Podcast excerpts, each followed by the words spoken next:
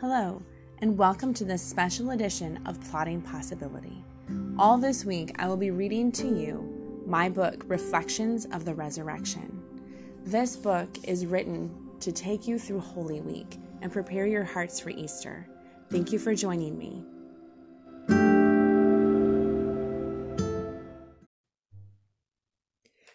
If you would like to follow along with me as I read, you can purchase this book on Amazon for only 99 cents.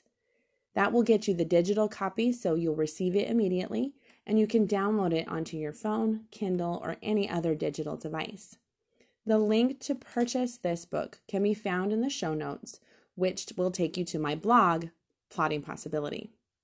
If you'd like to search on Amazon, the easiest way to get to it is through my name, Rebecca J. Berry. Thank you.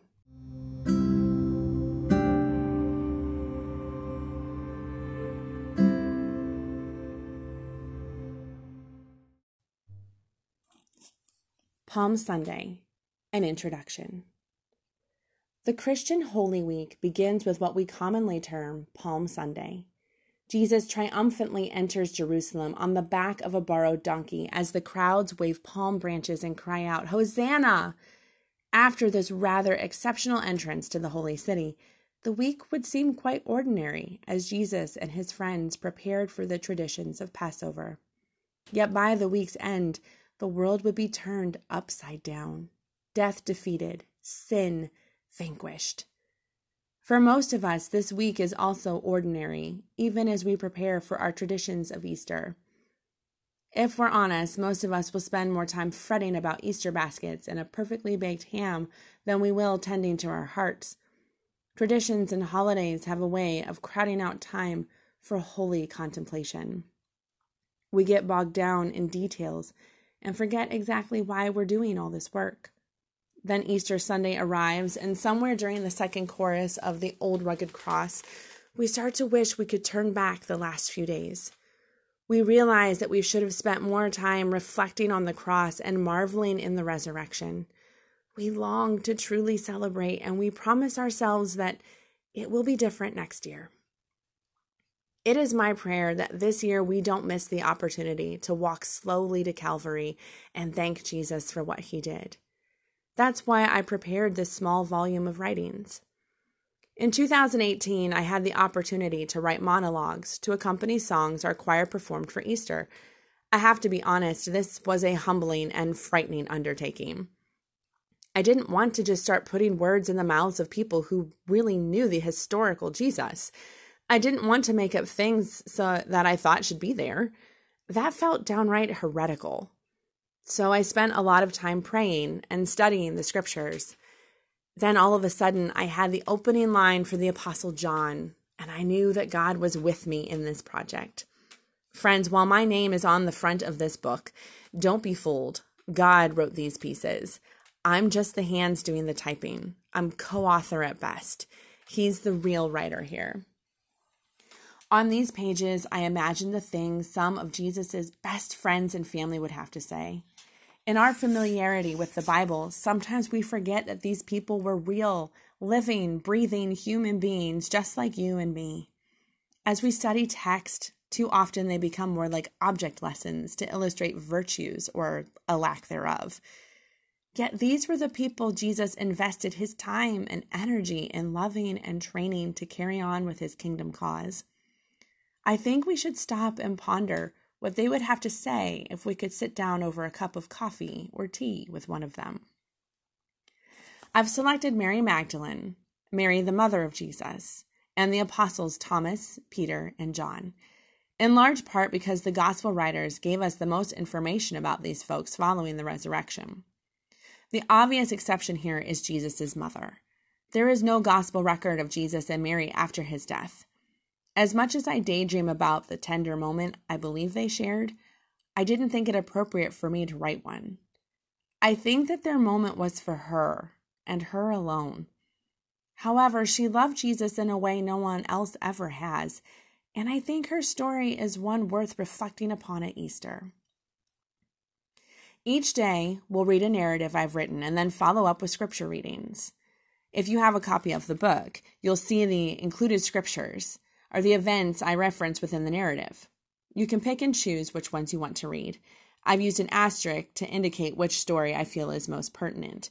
If you only have time for one passage, you may choose to read these. I also included space for you to take notes, or sketch, or paint, whatever moves you, as the Lord speaks to you in this time. Of course, you're welcome to use a separate notebook if you'd like, or if you're reading the digital version of this book, or if you're simply listening to me read it. One note you'll notice that Peter's chapter covers two days. His narrative is a bit longer than the others, and there are many scripture references to accompany his testimony. I encourage you to use Friday to dig deep into Peter's story, or perhaps to catch up if you've fallen behind. On the last day, which will be Easter Sunday, I invite you to write your own narrative. There are questions provided to help you get started. Although the day will likely be busy, make time to sit with Jesus for a little while and write down some things he has done for you your story is worth telling, just like Mary or Peter. Jesus is alive and his spirit lives in you. My friends, that is a miracle. Don't miss it this year.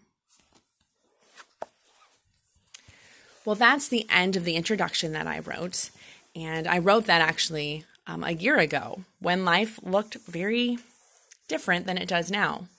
A year ago, life was actually incredibly ordinary. And this year, I think we can all agree that life is not very ordinary. And so, some of what I was reading there, as I was reading it, it, it struck me that um, this year we actually have more time than usual to sit and ponder. But it can be very tempting to spend that time um, on social media. I'm very guilty of that myself, or uh, Netflix, or reading books, which I obviously love reading books, but sometimes we can invest our time in these distractions, um, honestly, because we don't want to maybe spend that time with Jesus. Um, Jesus has the power to change our lives. And so I ask that maybe this week you be brave enough to set aside some time just to be with Him, to, to write down what comes to mind, to read through the scriptures and and to really ponder what he did um, for us going to the cross and paying for our sins. Um, in the show notes, I will be sure to include all of the scripture references and the questions that you would get if you had a copy of the book. When I wrote this book, it was not to make money. That's why it's cheap. That's why I'm recording it. Um, that's why I'm putting it out there in the show notes. I just want people to have something that will help them um, consider Christ. And it's my absolute hope and prayer that you fall in love more with Jesus this year as you prepare for Easter. So I think that will end today's episode. Join me tomorrow for chapter one, which I will tell you who that is. Let me look. chapter one will be Mary Magdalene. So join me tomorrow. Thanks.